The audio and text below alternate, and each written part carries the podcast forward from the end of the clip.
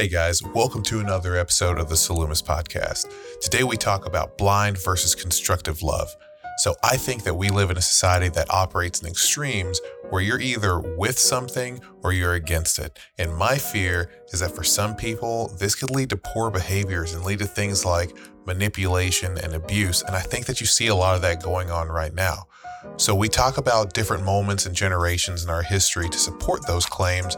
And in typical Salumis fashion, we put it all through the grinder and we talk our way through it and hopefully come up with something that you guys enjoy. We are joined by our good buddy and day one listener, JP Mann, owner of Hefty Lefty Clubworks, who always comes through with a cool, calm, and thoughtful energy that we all love and just enjoy having him whenever he can come out. So there's a ton more that we discuss and discover, but I'll let you guys hear that and more in episode 911 if you love something.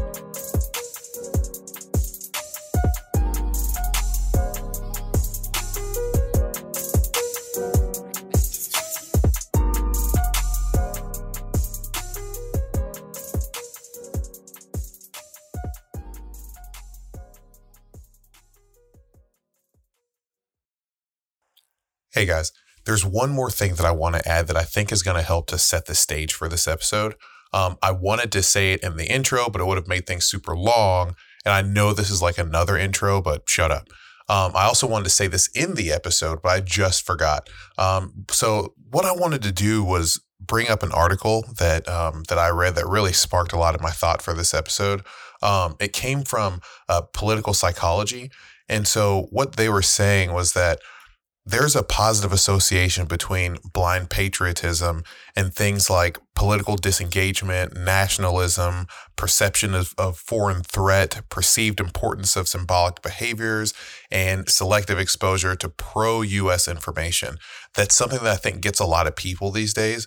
But alternatively, it also says that constructive patriotism or constructive love is uh, positively associated with what they say multiple indicators of political involvement, including political efficacy, interest, knowledge, and behavior. And some of that stuff is rooted in like being critical of your country. And so that's something that I want to, again, set the stage with. And so I hope that that gives a little bit of uh, explanation of what we're talking about, and hopefully it'll help you guys out. All right. Sorry. Enjoy. Like, Yeah, you, you weren't yeah. about to do nothing like that because I mean that's not the That's Canadian thing, way. yeah. But They ask first. They ask questions Hey, first, if- like if- any they're normal- super nice, man. Yeah, They got But good music too. if they had been an American one on that fucking flight, though, I feel like people would be just super calling for blood. And I'd rednecks really ain't calling for blood. I'd wonder what that flight manifest or what that passenger list looked like. I some days I feel like because if you see the the story about when when China had hacked uh, nearly every, every major carrier,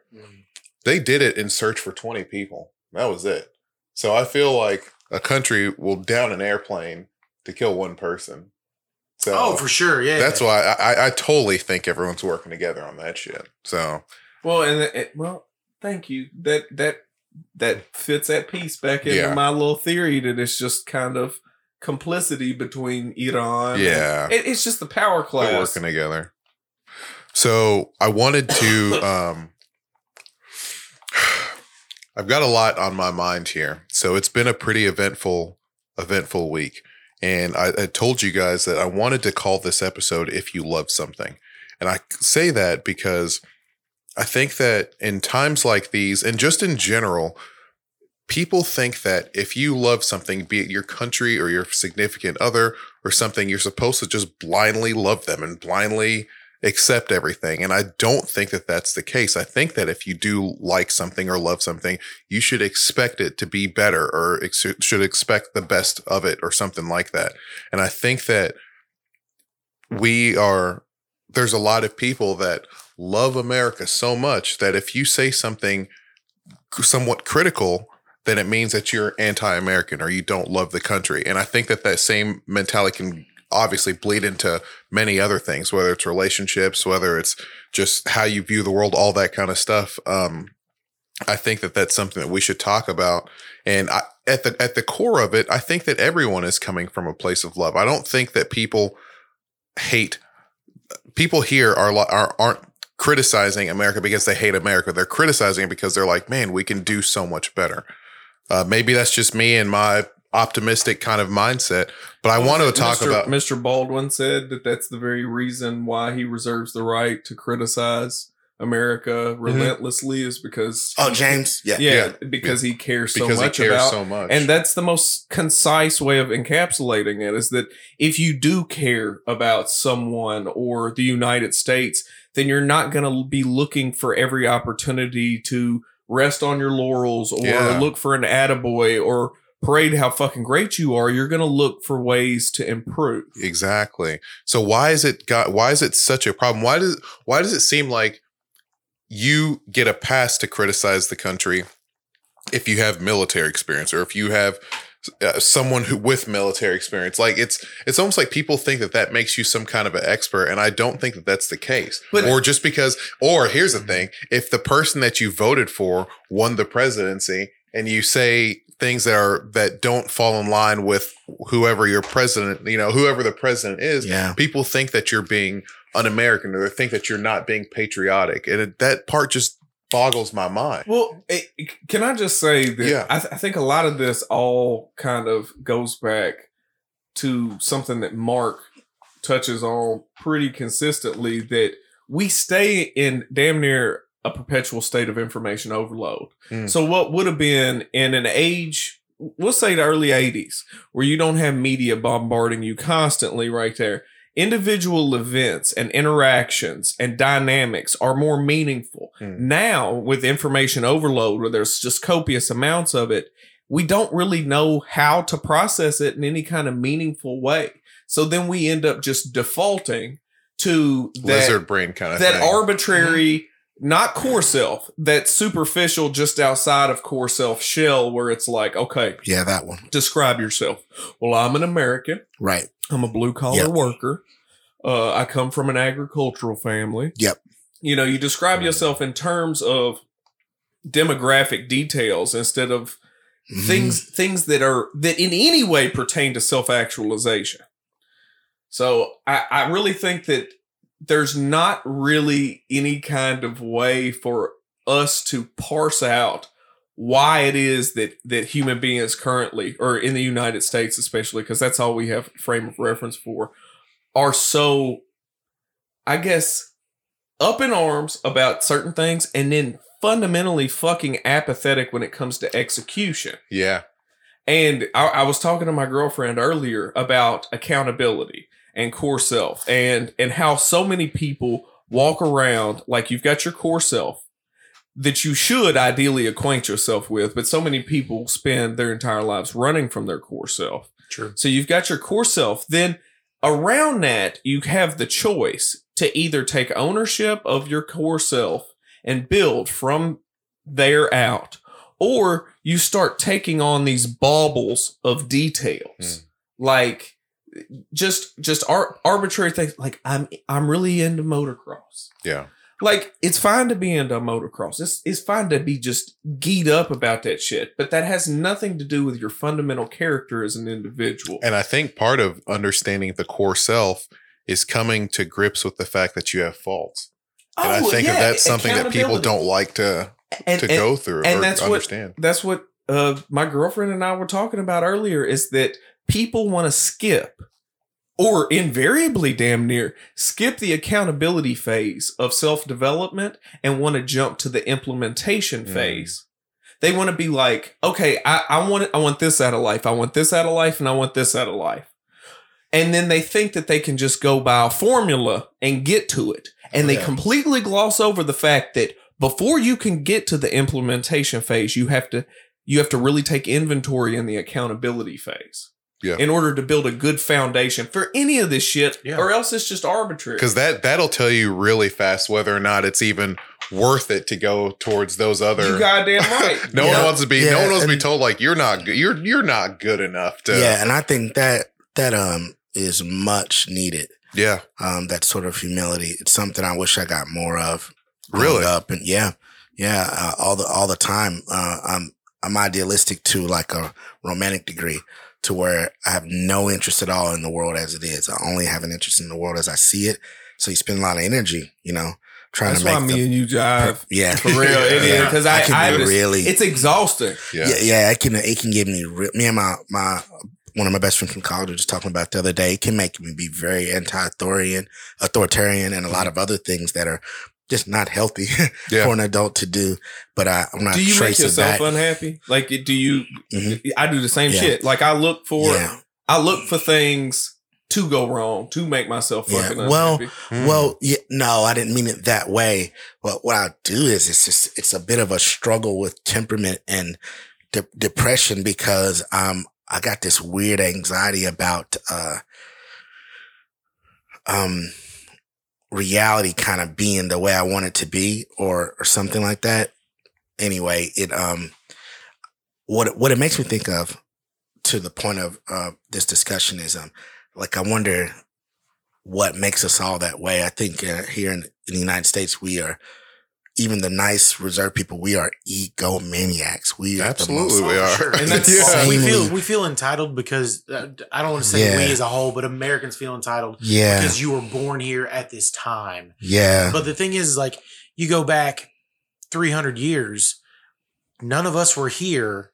And if you were here, you weren't here by choice. Yes. You You know you you Like- got right to what I was hoping we would get to in five or ten minutes. Sorry. sorry. No, It was, no, no, you're no. It's good. good. It's good because I I hope we are able to make these some really interesting connections to be made in, in this conversation because the question becomes if we're going to talk about how well we receive or don't receive criticism, we have to ask, you know, why why don't we? What's wrong with us? And how long ago was it that we weren't that way?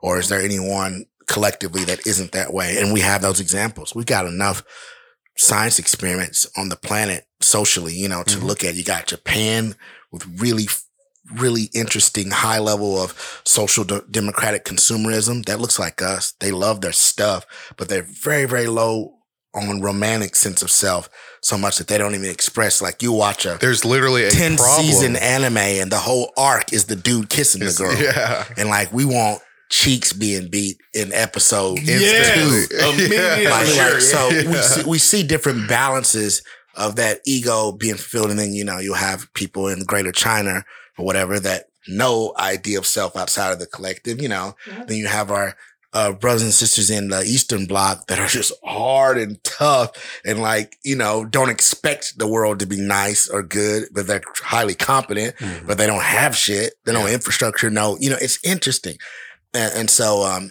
it makes me wonder, like if we could what will it take to kind of balance that? And um, if if there are examples of a something uh, in the middle something not on one extreme or the other you know You know, it's hard. around and I, I think there is And by the way, we we've got our boy JP Mann Yes. in yes. studio today. Uh, jp And Yes. Just in case anybody was wondering who who, Who the that sweet beautiful voice was. is, yeah. Yeah. Hello, ladies. hey.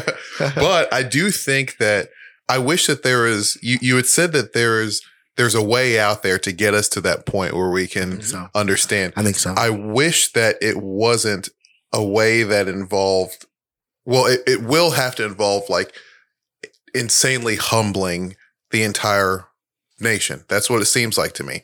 And it seems like the only way to get there I hate saying this because I believe in you, you think of Newton's I think it's th- is it is third law um, objects in motion stay in motion Yeah. but Yeah. objects yeah you know unless acted upon by an equal or greater yeah force uh-huh and I don't know of another equal or greater force out like other than blowing the shit out of There something in America. There you go. What, was, like- what was Japan pre bombs being dropped on them? What They was were Japan for- empire, for, dude. for eons? Yes, What was Japan? Very they were point. some bad motherfuckers. They yes, dude. they were conquering imperialistic Yeah. bad motherfuckers, right? yeah good point. point And and again, I I can't really necessarily attest to what the social climate was in Japan because I'm not super savvy on that. Yeah. I, I should be. With the social climate in Japan from like 1900 to when the bombs got dropped. Well, Ha- I, I can what- tell you what, what- it was. J- just ins- insular Yeah. Japan proper. Yeah. I, I, I'm not super savvy on exactly where what what it was what like before like before the 1900s and right in the early 1900s they were going through this if you want to call it this struggle of the old ways versus the new ways. They knew what was going on in the Americas and they knew what was going on in other countries. And so they were like, look, people are industrializing the whole, it, like you literally, what's that one movie with Tom Cruise? The Last Samurai. The Last Samurai. That shit was I like, that what was, was, it real. Paul Mooney said about the movie with Tom Hanks? He said Which one? Paul Paul Mooney said that he's gonna come out with uh, a movie called The Last Nigga on Earth, starring Tom Hanks. Starring Tom Hanks. That's exactly what the Last Samurai. But- but I, yeah. and, I, just like, nice. and I'm conflicted about Paul Mooney right now too because you know he got some strange allegations against him. Yeah, yeah. Uh, Mooney's, um, I think his health is waning. Uh, like, well, no, Marshall's- I, no, I think his health is waning. Yeah. and Like then he's he got allegedly dementia. molested Pryor's Ooh, son. yeah, yeah. He he um yeah. That I don't want to go on that tangent, but that's just it's Hollywood, man. yeah. It's regular Hollywood shit. It's tons of freaks out there. Pryor Yeah. was freaking, and he get mad because the freaking got too close to home, and he had every right to be mad. That's normal That's circle yeah. of friends stuff. I've Mhm. seen it a million times. I've been like almost at blows with my homeboys that I grew up with from for knocking off one of my ex girlfriend's little sisters or something. You know, Mhm. we climbing through the window in high school, and the little sister's guarding the front door. Then she grows up and she's a young lady, and really. There's nothing wrong with that, but I feel like you cross some kind of line. You know what I mean? It's Yeah. regular when you got dog ass friends and stuff. You know, it's regular stuff. I'm not surprised about any of that. And I believe Yeah. every bit of it's true too. Paul Mooney always kept his sexuality really, really, really under wraps. and it was kind of went both ambiguous ways. too because Yeah. he, he carried on in, Yeah. in a very ambiguous. Yeah. presented himself. Yeah, but he's from that generation where that's how they handled it. They didn't, you know, you left that alone. He just was a generation or two. He was he was he was What, part of the twelve? ilk where, where Cosby pro- proliferated yeah, and shit. yeah, And and the only reason why we're saying their names is because they're black. What's interesting is that like literally every was doing that same shit. Mhm. wilding out. Yeah, Well, and, and we and we Yeah. romanticize like Bowie died, and didn't nobody say one motherfucking thing about Bowie sleeping with fourteen year olds and shit yeah, like that. yeah. Or Yeah, Robert Plant. Same fourteen year old, yeah, he uh, really same fucking. no girl. the same person. It was the same girl. Yeah, I didn't know that. yeah. I just said that randomly because I I she was kind. She was stumbled on famous, this band that sounds just like them. What was Oh her name? I can I can almost remember. I didn't I know, know what that. she looks at. Yeah, yeah. man, The- I think the thing that's, is, it goes on, man. like, not to go back to what Kalu was talking about, but like, I'm not saying the like we're owed a No, bombing or That- something. that's a, that's Like, the thing I- that like, I, I don't wanna say Yeah, no. But also, like it, to to put it in perspective, I do think that it would be better um, if we were the day after 9-11. If we Yeah. always felt like today was the day after 9-11. I would be okay with that if it didn't involve shitting on Arabic people. No, no, Yeah. no, no, Because that's I'm what not, I- well, I'm not saying that, but I'm saying like if we could come together as a country. Yeah. a- after 9-11, everyone was like, man, like, like you're my brother, you're my sister. Doesn't ca- it doesn't matter what fucking color you are. Yeah. The problem is like the day after that, we all went back to hating each other. Yeah. The problem is like we have su- we have such a diverse group of people in America, and we hate those people just because they are diverse. But, Yeah. like everybody says, well, America's the melting pot. But now it's like we got too many motherfuckers in the melting Yeah. pot. That does not make any sense. Like Sure. The the same rednecks that I work with that say, "Hey, I hate whatever nationality," Mhm. then they will go have Mexican food after that. You know what I'm saying? Yeah. Like, you're just like, what ignorance do you have? If you Well- hate it, I want you to hate it all the way. I don't want you to be a half-ass hater. Well, Yeah. that's I want you to hate it all because what I think because what we're observing there is not real hate like that. It's complicated. I don't know if I have the the energy to like They- draw it all out the way I see it in my mind, but we are not in a place where that kind of hatred is is real um meaningful hatred that has some kind of consequence or especially in behavior. I think it's just we have to I think on one of our episodes I described it as throwing tomatoes. Yeah, I'll give it. I'll give another example that kind of illustrates what I'm talking about. We were just talking about sexual deviance in Hollywood. Mhm.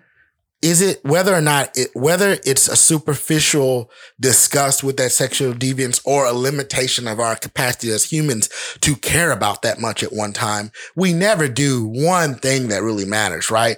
Unsubscribe from HBO. Turn off your network television if you're that serious, and watch how quickly things would line up Sure. you're not really that, you don't care that much, or maybe that's the best words I can find. But I'm trying to describe this dichotomy between us and the results of our unchecked consciousness and the results it creates in our environment around us.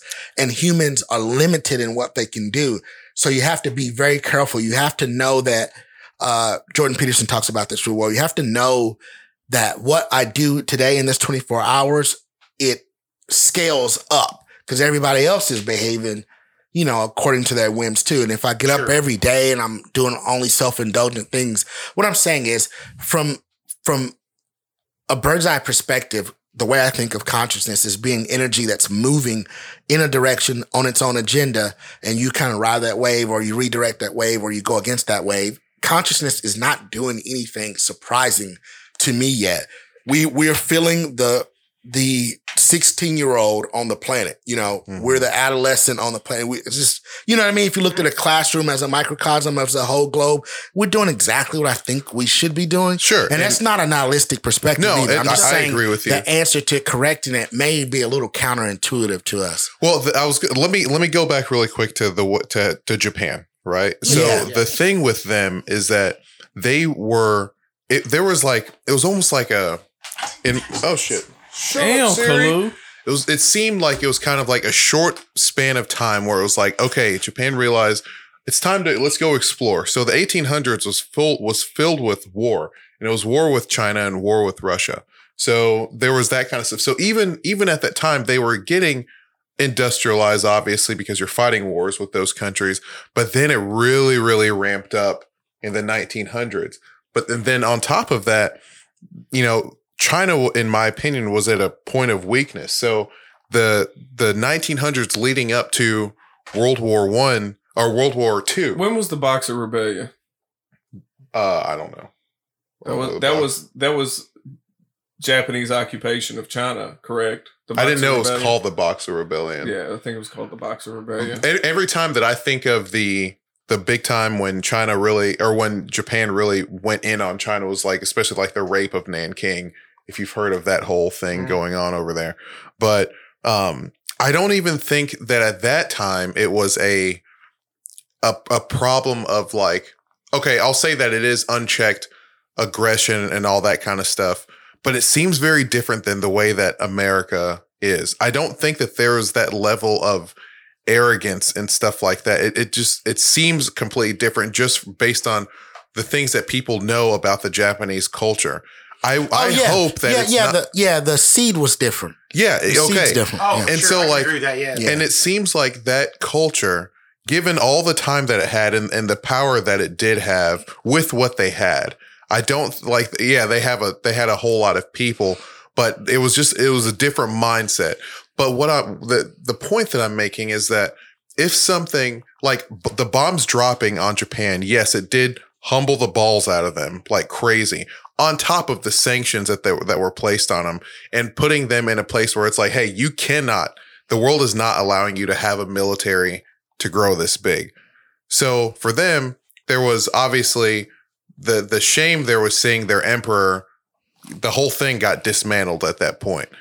And then it was like, okay, they shifted mindset. It's like, okay, let's just be good at making other stuff. Yeah, Like, well, it- they were also 28 year old. 28 They were years old. young. No, I mean, in my silly analogy, That's what- we're yeah, I 16 still- I still old. think that it's a young adult. Well, yeah, it's a CrossFit Superman Yes. that twists his ankle and then he goes into his 30s and he calms the fuck down. Yeah. You know, but that's And he, a get, whole he got his ass kicked by like the young strapping, like s- I Well, would the, say, yeah, the real wild, young, yeah, the real that, wild that, pulled, American. that young- didn't care to pull the trigger. That that twelve year old that didn't mind swinging a baseball bat at your jaw. And Yeah. you thought you were just gonna Like in 'Cause- City of God. yeah, Yeah, yeah, But yeah. guess the So you get what I'm saying? I hope I'm not wearing that Bo- analogy. out, Boxer Rebellion. It, it was November second, eighteen ninety nine to September seventh, nineteen oh one, and it was effectively China's bid to remove all foreign presence Oh. in the country. You know what? I listened to a podcast on that. yeah, actually, and yeah. it was named after the, the Boxer Rebellion was named after the notion that uh, Chinese culture often came with it uh, a commonality with uh, you know conventional hand skills when it comes to Mhm. boxing. Like the average Oh, citizen seemed to be a little bit more competent with Didn't boxing. some of that, and I haven't read too much, but wasn't some of that sparked from a guy who lived in the U.S. he was a Chinese person that lived in the U.S. and then came back and was like, "Hey, we can adopt this same type of thing. Let's get everyone out of here. Let's make everything." I'm, I'm not super savvy. One, I felt like it was something like that. But but I want the the thing that I wanted to say is that where or the, the connection that I could make here were there people in any of those countries at, at those times that was like, hey, we shouldn't be doing this. Like they love their country enough that they were like, we don't need to be wilding out like this. I, I just feel like you don't hear about any of those people. Maybe they were all 100% bought in. I feel like the same thing could have been No, happening but- in but- No, there were plenty of people. A lot of that anime that we enjoy uh, uh, uh, romanticizes that era. Really? The Meiji era, the Edo era, the era where the Western influence was pushing into this almost magical, closed off Japan. And it was this clash of two worlds. And a lot of it is about that, about the people who thought something different than the the big globalists were thinking. So yeah, there were people thinking of the way, and it's recorded and like talked about. Do you think the too. same was in Germany? Um, I don't know about Germany. That's I think interesting. that, that when we're doing this comparison, we're forgetting that most of the population in Japan were Japanese. Yeah, that's Like, true. I think the most of the people that were in Germany were German. Like Very or- easy to unite. Like, I think it's easy because they have. They're like, well, we have the same blood running through our veins. Yeah. we are we are nationalists because yeah. of of our heritage. Uh, we all came from different shogun style eras. You know what I'm Mhm. saying? Like they were Mhm. very, they were very together and they were on the same page. In in my opinion, and it, I think it's just because they all damn near looked the same. They all felt the same. They all had that same structure. But if you look at America, you see people of different color, and there's more division in us because we don't look and see I'm saying this as a white man, so this is not right, but I like I can go out and see a thousand white people at the same grocery store that I'm at. But as a black man, you don't see that because you don't see that many people of color in this area sometimes. You know what I'm saying? So like Mm. I think the division that we have is because the numbers don't equate out and there's always one group trying to push against another group. Versus in Japan, they were all nationalists because Everyone was together. everyone was together. Yeah. They were all they were like, you know what, man, like I'm with you. You know what I'm saying? Like, so, ma- so you're saying, are you saying that it would probably be harder to be against it because everyone kind of just is it, they they do share a lot of that same mindset. I think it Also, no one was going off and immigrating to Japan anyway. You know, there yeah, was you see what I'm saying? they Like, were kind of off by them by doing their own. they were an island unto themselves. You know what I'm saying? Like I think honestly, like that's probably the reason why it was easy for them to go along into the war. And I, and I, I'm not a I think for them to buff, go in take that like was they well on the on the cultural end there's nothing greater than dying a beautiful death you know what i mean like going in there The and name of that? There's a name for it that uh like if they die a noble death, not as a kamikaze, but it was like a, a warrior's death. There's a there's a name for like Daishi. Well, they've got several Daishi means great death in Yeah, Japanese. there's Yeah. it's it's like the where like they just like do the ceremony and stuff. Seppuku. That's where you what it is. disembowel yourself Yeah, yeah. oh yeah, they had a, And- they had a few of those. And expose your innards to your senpai. that's fucking crazy anyway i i do want to let's let's really focus in on this whole mindset of if you love something why is it bad to be why does it seem like it's bad to be critical of it Well, it's not. that's that's the thing is is 100% the notion that and and people around the globe will say this that Americans are fake nice which seems counterintuitive because American culture prides itself on this brazen like hey we'll say anything we're we're the place where where comedy and music and all, all this shit comes from American culture wants to act like it's on the cusp on the pulse of of exactly what the fuck is hip around the globe. But whenever it comes down to it, the fundamental elements that bind us together are deliberately stripped from us Mhm. through distraction after distraction Mhm. after distraction. So you don't, the average person, and say you make uh, a decent wage, you've got enough to keep the lights on and stuff. Still, there's you are being bombarded by outside forces who are trying to take your time away. Mhm. They're they're trying to borrow your attention, take your attention away from larger things because what ends up happening when the lights go out, you have a decision to either cut the, throat of the person next to you or assess things in terms of is collaboration really the most meaningful thing as far as m- moving forward, right? So we get tied up in all these arbitrary, like trivial fucking things, wear them like badges of fucking courage, and completely skirt any individual accountability.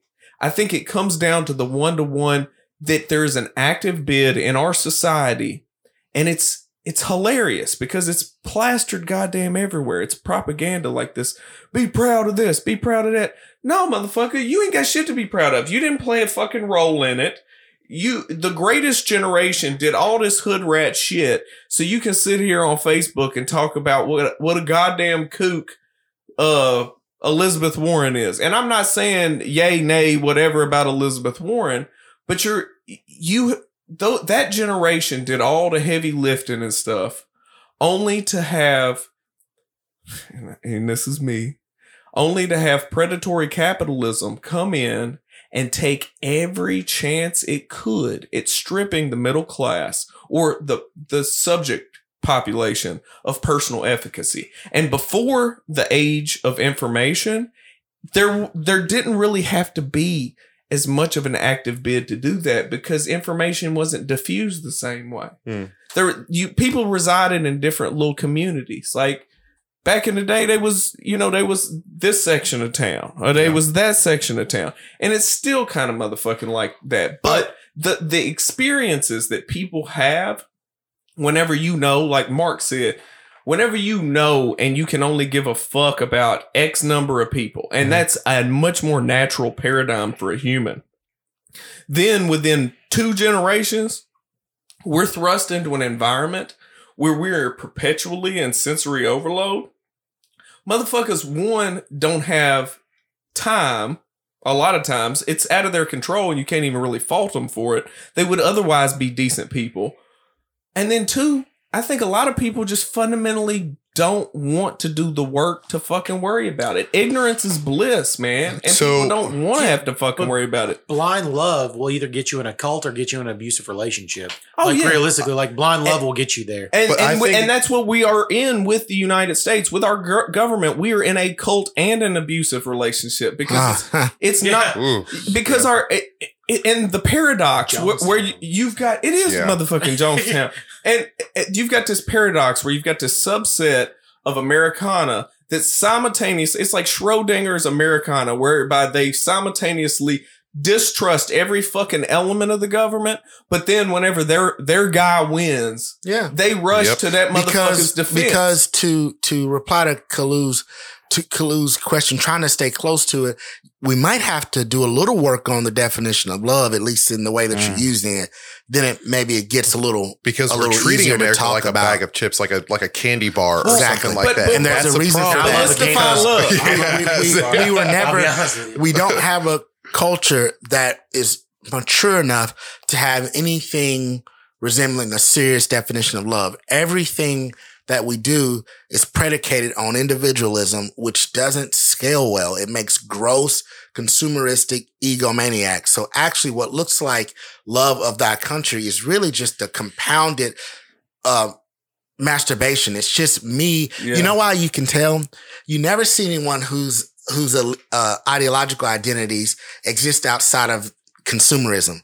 You ever notice that? Mm. Like you can line up like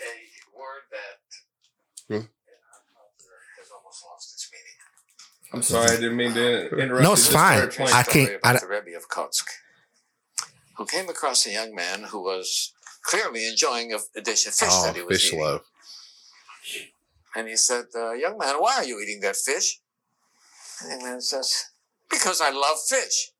He says, "Oh, you love the fish. That's why you took it out of the water and killed it and boiled it." He said, "Don't tell me you love the fish. You love yourself, and because the fish tastes Yeah. good to you, therefore." You took it out of the water and killed it and boiled it. very well, very good. So Yeah. much of what That's exactly what I'm saying. Yeah. What It's what this fish. recording's saying.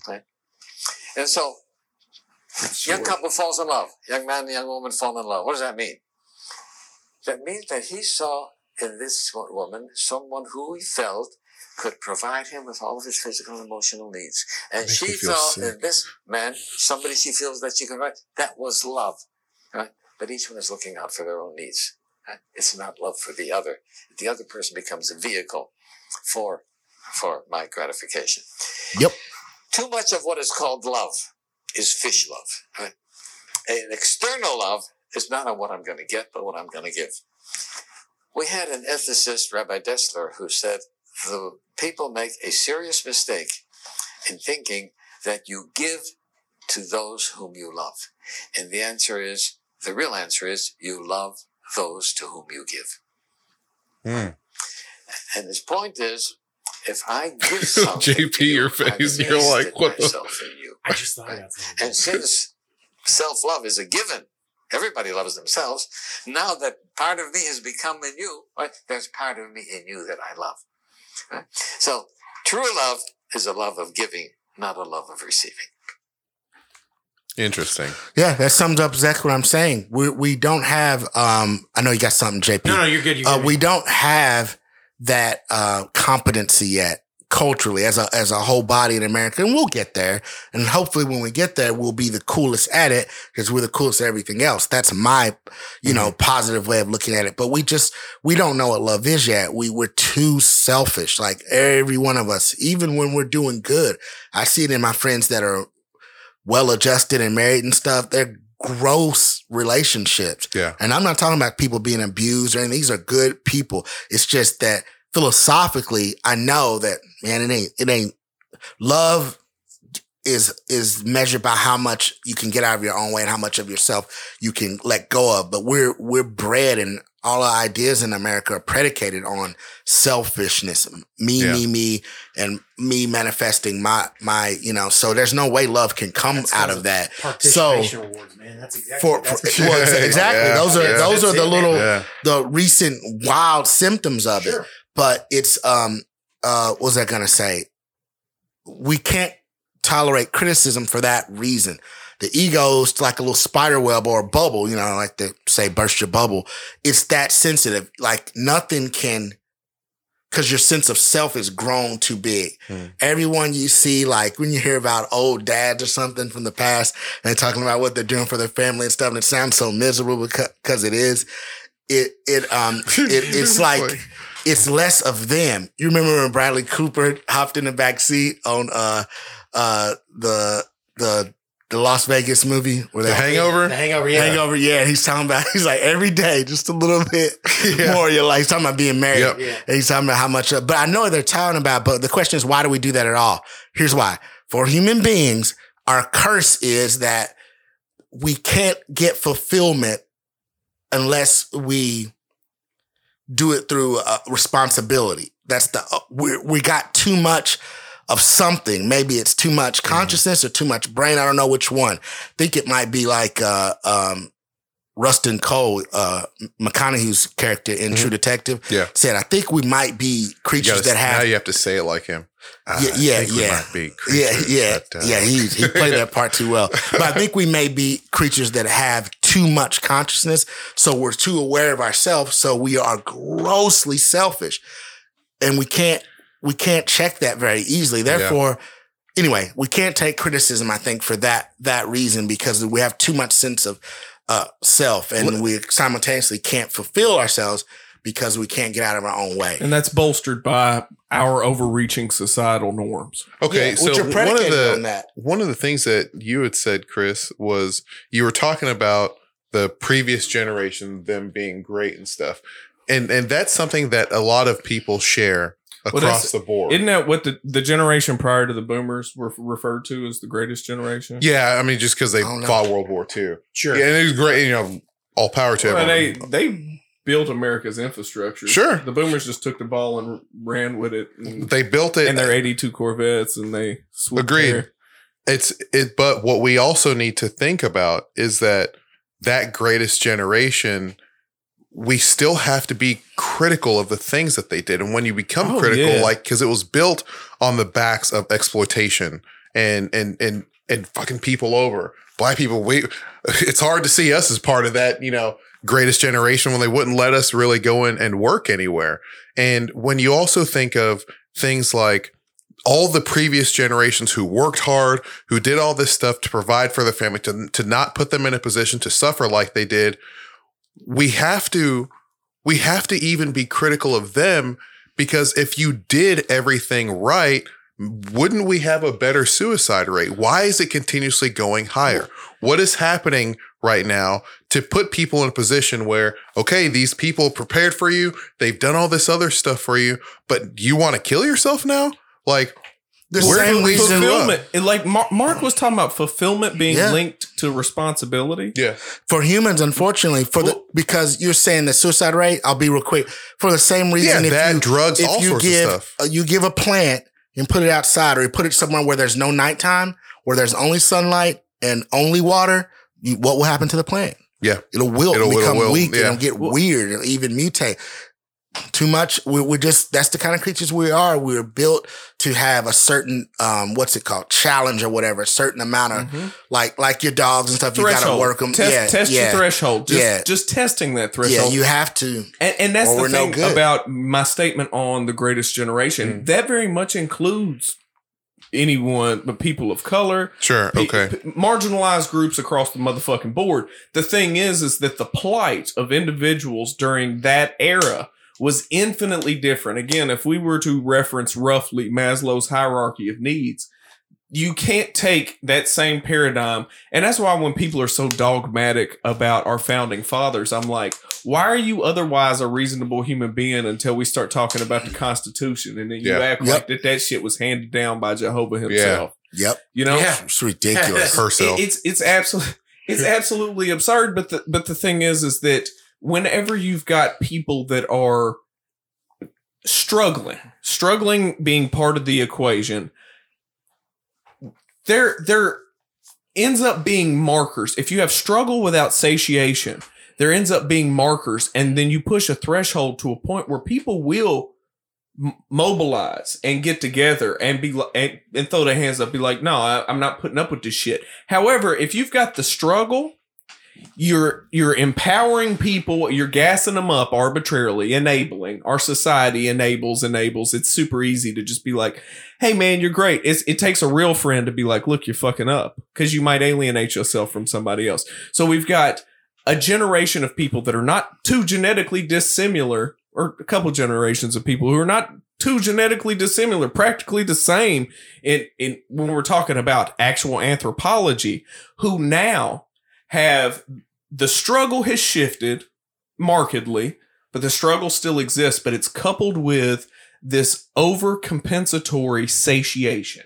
Consumerism, buy, consume, collect, have, possess, putting all this emphasis on fucking possessions and things like that. If you're constantly satiated, fucking constantly motherfucking satiated, like Mark was saying, that plant is getting everything it needs. It's getting too much of what it needs. Mm. And it's it's completely effing up any kind of semblance of what would be a natural biorhythm or homeostatic state for an organism. And that sounds like what JP was saying when you were like, it's because we're getting too many of the uh, participation trophies. Oh, for sure. that seems Yeah, like sure. continuously watering. Like a loss is something that is good that Oh, people you ask need any- to losses is have. You ask Yeah. any Yeah. athlete, any athlete, and, and a lot of a lot of Americans pride ourselves on the our athletes. But if you ask any athlete, they learn more from a loss than they do a win. Yeah. The Oh, reason being is because when they get on whatever field they're playing on or court, they are they're there to win. Mm. So if you win, then It's expected. Like you did done what you were supposed to do. Yeah. but if you don't, then you learn how to win the next time. The thing is, like with with kids, and I don't have any kids, so I can't I can't say one way or the other. I just noticed that like a lot of these kids are gonna be getting participation trophies now, but then when they have something due in college, Mhm. that like let's say it's a, like a midterm or something like that, Yep. and all of a sudden they don't understand why they're failing because they've It's just the been teacher's passed- fault. yeah, they say it's the teacher's fault, and you're just like, nah, bitch, it's your fault. You want to know why? Because you have to do the work. Yeah. I can't just Mhm. give you a job. And I think that comes from the sense of like, as Americans, most people have this sense of entitlement that is not founded. Like if, like, if you think about like when a, when America was established, the people that are here now are not the people that were here then. Mm. And like we somehow came over and, and, and said, you know what? We deserve everything. You get fucking nothing. Yeah. And that has Well, been going generationally since It's then. it's something I want to eventually contribute. Don't stop your thought though, no, JP. you're, you're because um it's so I can see it in my head. I just can't articulate. I see this big, colorful, animated, interactive timeline, right? That's showing these key points in time where I think uh, I think Chris has been alluding to it today, but there's a point um when that earnest, if you will, that noble striving to create something from the early settlers of this place, aside from the unfortunate history of those who conquered the land, I'm talking about Ellis Island. I'm talking about the 1900s when it Sure. started to open up and mm-hmm. people were coming over here, didn't know the ass from the Yeah. hole in the ground and making it happen. And we're all, you know, five and six generations What removed away from them. they found people that they knew Yeah. that spoke their same language. Well, well, well, what I'm going to get at is I think that's okay. I think that was that was a good human movement. But what happened was someone, someone like J.P. Morgan. I'm not trying to go Yeah. Illuminati, but somebody like kind of hijacked that and made this cyclical thing of consumption mm-hmm. where your identity wasn't about just I just think about all the Italian people, you know, and all the Irish people that come on. You hear those stories of how they were, and it was crazy, but mm-hmm. everybody was trying to make it happen. Everybody had the, everyone culturally had their little time in the underworld, if you were the criminal world. Everybody, the Jewish people, Italian Sure. people, everybody had a little time where they're doing crime. Then they kind of muscled their way into the American structure. You know, maybe they were the firefighters and policemen, or maybe they established the accounting and banking. You know, everyone got the way Italians went into all kinds of stuff, uh, Wall Street and stuff, but they, they had to do it illegally at first. They just, it's cool. I like that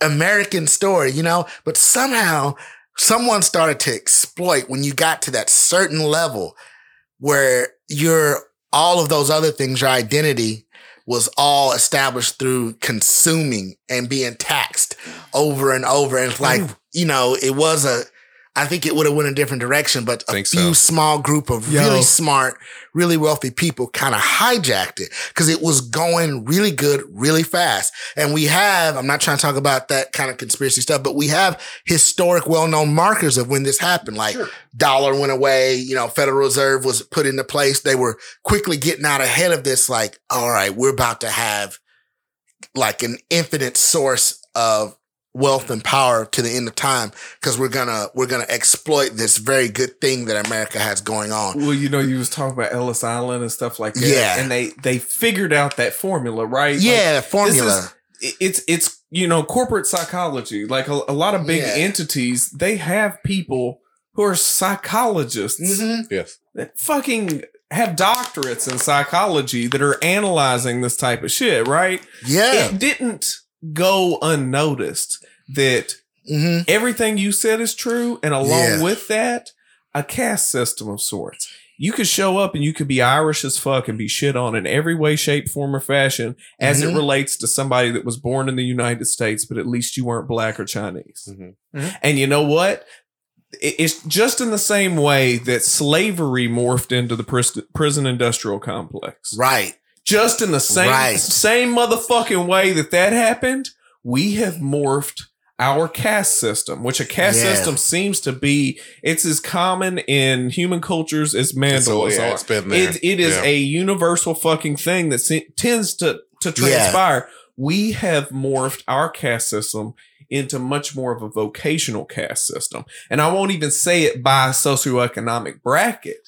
It we are very much defined by our vocation. We are defined, and I've I've harped on this numerous times. One of the first things a motherfucker will ask you in the United States is, "What, do you do?" Yeah. Yep. That is unheard of on any other social playing field if you go to another country. That is one of the rudest fucking things that you can ask Yeah. somebody It is. because It it, is. essentially again and I'm I'm repeating It tells myself. you how to talk to them. It- yeah, it's it's how much respect do I do I assign you based upon your Yeah. station? And I want to say too, I catch myself doing that and trying not to ask people that now because I've come to realize that too. Oh, I do it because do I'm too. down in the Man, rat race yeah, of it this you part of the world right now. Nashville's popping, and that's what it is. And you start to hear it out of your own self. And like, you like to make connections with somebody I- that you think is yeah, like you. Yeah, Like well, like, you "Yo, want an authentic con- connection. Period. You start to see the grossness in it. I don't know if that was what you're saying, but you start to Oh become yeah. disgusted with it. I'm like, man. After it only takes a few years, you're like, man, this is Look if this the ain't shit, right? man. Like you make a lot of money, but you really you you spend so much time that the stress and anxiety is like it don't balance out. If- Something's if- not right. if man. I'm sitting there and uh, amongst folks and they spend more, uh, unless we're legit sitting down formulating some type of shit, Yeah. and that's the objective for it. Mhm. If we are recreationally just kicking it, and a motherfucker spends more than a couple of minutes talking about um money or Mhm. how much money they make God. Yeah. or lauding, even Yeah. subtly or inadvertently lauding and talking about business and how impressive. Well, do you know this person? Yeah. I, th- You and- name drop on me, man. Oh yeah, I Yeah. fucking Fuck. hate it. I hate name dropping. Fuck. And that's the thing, and especially in Bowling Green, Kentucky. And, and Yeah. anybody that's listening, you can write it down. You can fucking date it, whatever. I do not give a fuck Yeah. who you are. Yeah. In Bowling Green, Kentucky, Mm-hmm. in Kentucky, in the United States, I care how you treat other human beings. I agree with that. and I and I also care how sincere you are about ownership of your own shit, even if Mm-hmm. you the enemy, even if you are my motherfucking enemy, if you are diametrically opposed to me on every level, if you step up on on the podium and you're like, I'm a social Darwinist, I feel like this is how the human race is going to move forward. I'll be like, yo, I don't like you. At least I know where I stand with you, and I respect that Mhm. shit.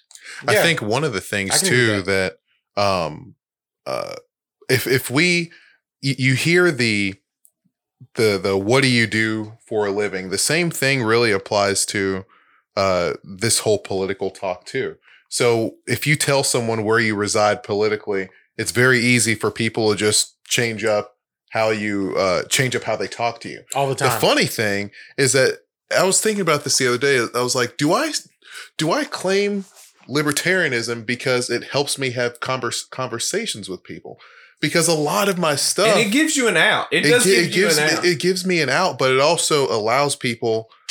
It, it gives me the opportunity to show people like, hey, other people can have an intelligent conversation with you and dis- and disagree with you and not be on the same side, if you will, as you are. And we're go ahead. No, well, I was just saying, like, because essentially in our political sphere, uh, unfortunately, like, it really boils down boils down to the two parties, yes. and so like a lot of the times, I try to gaslight people. Yeah. like I'm I'm a very liberal person, but like if I find out that somebody's a Republican, Yeah. I'm like motherfucker, I See, believe look. Democrat. Like, and you're I will- just like, I so why do you hate uh, black people? Oh man, like I like I st- it's it's terrible that I do that, but the thing is like it's not that I just but it's not that I identify as a Democrat. Sometimes I just want to see how firm you are in your fucking stance. Yeah.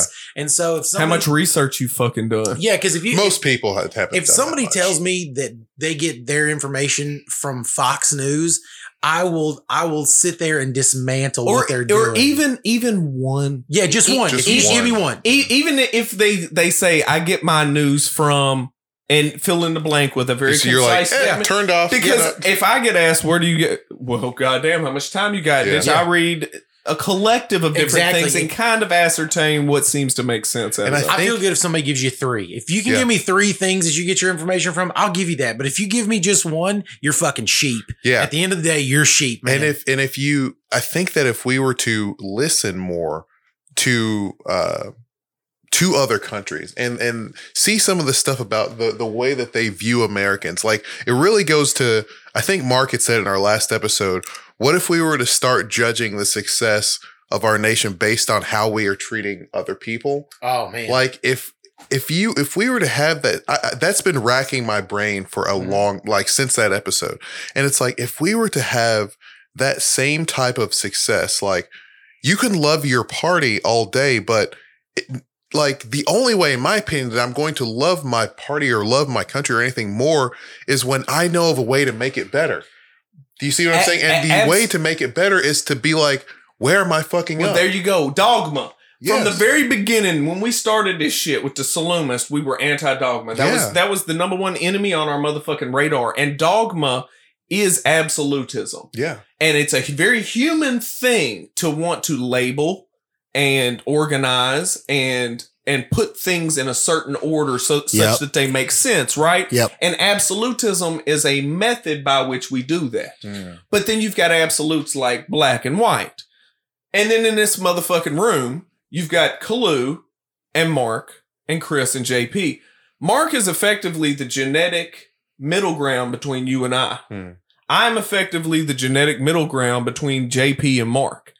However, Yep. Black, white, what are you? You know what Yeah. I'm saying? Like Yeah. Yeah. there there's all these definites and Yeah. absolutism applies again to whenever you're assigning people values based upon their vocation or their gender. Yeah. Oh, and, yeah. and so how can you love a motherfucker? And again, this is me going down my my bullshit rabbit hole a little bit, but objectification. Uh, we had a whole episode that centered on objectification. Mm-hmm. You are fundamentally fucking objectifying every human being that you walk up to. Yeah. And you have to recognize it in For order sure. to mitigate sure, yeah. the negative elements of Yeah. it. Mm-hmm. It's natural. We do that as human beings, as cognizant, as conscious entities. We can't help but motherfucking do that. It's it's like when we talk about strongman, Mhm. training strongman, and why you and I don't train strongman because it's not if you gonna get hurt. It's when you get hurt. What are you gonna hurt, do when and you get yeah, hurt? w- what you gonna do when you get hurt. It's not if you objectify people. Hmm. We objectify fucking everybody. Mhm. We make caricatures of fucking everybody. The responsibility is on your end to do the extra work and not look for shortcuts that are based upon somebody's skin color Yeah. or what they do for a living. X, Y, and motherfucking Z. Yep. Go, going back to like what Kalu had mentioned that you had said in the last podcast, You who? eh, Mark. So the listeners are know. Uh, Oh. Man, I was like, I'm in this conversation. I look directly in your eyes. I was like, I know, Mark, like Mark's like, call me daddy. all right, I'm sorry, Daddy. Yeah. My bad. your hand is on Mark who? Mark. yeah. So- your, your hand, your So- hand, your hand wasn't on my thigh, so you, Listen, could, it you, can't you, be. could, you couldn't be addressed to me. Hey, listen, I'll get, I'll get it more, man. Like, listen, I'm gentle I, as fuck. am just messing. I'm just messing with you, man. Listen. I just, I, the listeners want to, Yeah. you know, I always try You're to. okay. You're okay. So, have have any of you all worked in like a um? Because in in industry, what happens is is uh most of the time you get a review and it's based on the people you work with. Mhm. So, um, like uh, I worked at a facility um a few years ago, and my review and money for my raise was based on the group that I was around. So, like in the department that I was in, if they came in and had grievances in my review, it went against how much of that money I could get. Punish the whole class. So, so what happened was like, like, uh, it, it depended on like your time that you'd serve. So, um, let's say I'd, I'd start in March. So the next March when I come in, they would say, okay, everybody here, the people that I actually worked with in my department would have to fill out a paper to say, listen, uh, you do this well, you really suck at this. This is how much I think you should make. And once they get a general consensus through the room, that's what you got. Hmm. So the thing is like, to what you're saying, Mark, uh, to what you're saying, I had to throw it in there. Man. You said you, you said it with a Q, with an N. not not a. That's rough as shit, That's man. fucked up. That's fucked up. What Mark with an N? I didn't get it. I didn't get it. It- with a hard R at the end, too. Hard R. I was I was thinking C, K, and Q. I might have lost everybody when I said that. No, so so the idea is that like in in what you're saying is if we graded ourselves as Americans based Yeah. on the people that we interacted with on the global scale, like we wouldn't get any fucking money on our review. We wouldn't get shit because That's right. we shit on everybody. That's right. That's right. All right, may I? Yeah, That's a per- that's a perfect uh, diamond board, and I can't help but think I'm such a fucking racist, man. I just think I think that right. Andrew Yang's intimation of that comes from that old genetic predisposition that's in people that've been on the planet as long as his ancestors. He's talking about a communal approach to it, isn't he? Yeah. He's smart enough to not stay that. He just takes a little bit of it. It's like the tip of an iceberg. Mm-hmm. He's got a, a ancient idea underneath that when he talks about, well, let's just measure our GDP. Cause that's who I was paraphrasing Mm-hmm. when I brought that up the other day. Andrew Yang had said it to someone. I was like, yo, that's really fly. I'm glad he's pushing that. I wonder if people listening to Yang understand the implications of how beautiful that is. Cause what he's talking about is communism. Sorry. Yeah. But he said, he said, what if we measure our GDP by how well people are doing? People are doing, not numbers, not We're status, not your health, job, not your talking all sorts income, mental health, and all that. Like, are you happy? Are you? Can you go outside and like fire up the grill and not be worried, Mm. like about what's like coming next and all that stuff? Because I thought. I thought, man, see, he's thinking right because when you've been on the planet that long, you know what the catalysts for revolution are, and you're trying to keep that, you know, pendulum from swinging or whatever. You're trying to keep a balance, and I think we could do it. I think we could do it technically too. I think we could check ourselves and be like, all right, I'm in. Um, I wrote a paper a few years ago uh, about, oh, what was it? Oh, it was about the ganja weed and um, some stuff in Darfur or whatever. And anyway, something China's like got this enormous oil rig in Sudan that it looks as big as a town. It's mm. enormous, but they're quietly moving Oh, yeah. into Africa, Africa. and setting up and stuff. And then I was, um, I don't know what the paper was about, but it, it- I was making the point that none of us are less than six degrees separated from that. So I had everybody in the class say, you know, who has an Xbox or a Nintendo or something like that. And then I showed them Foxconn and I showed them the, the materials that the silicon boards are made from and the petroleum comes directly from there.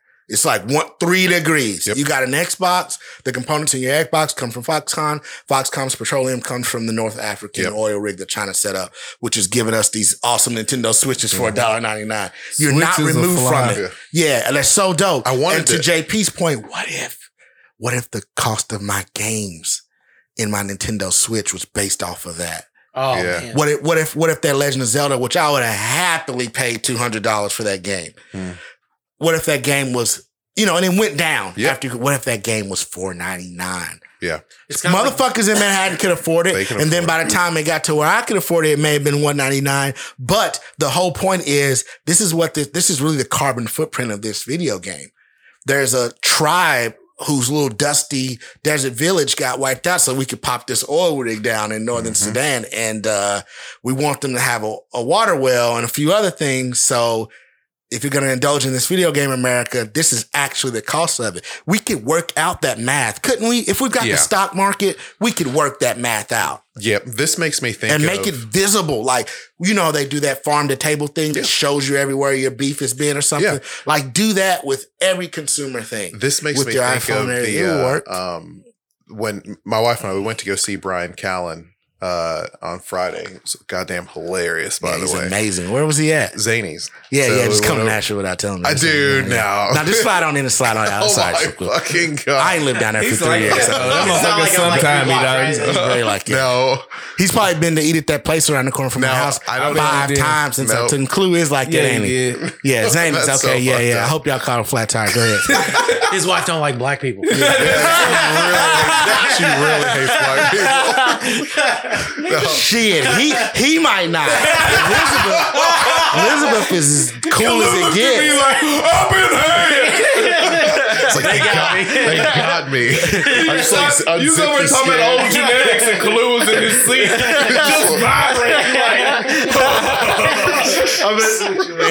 Y'all saw Bryan Callen? Yeah, yeah. How yeah. recently? Uh, it was Friday. It was dude. It was goddamn Yeah, hilarious. he's the man. But one of the things that he said was, you know, in, in the midst of all the jokes, he was saying that he his family went to Africa, and they went when they went there, um, they saw this rhino. It was a white rhino. It was beautiful, it was majestic, all this other stuff. They said the next day they came back, they found out the the white rhino had been poached, and so the crowd was like, "Oh shit, you know that's so terrible." And he was talking about how mad he got, and you know they obviously poached it for the the horn, you know, and Yeah. so he was talking about that, and he was saying, "Oh man, I just want to go get a, I want to go get a helicopter and blow them up and kill all the people that did that and take take revenge and this that, and the other."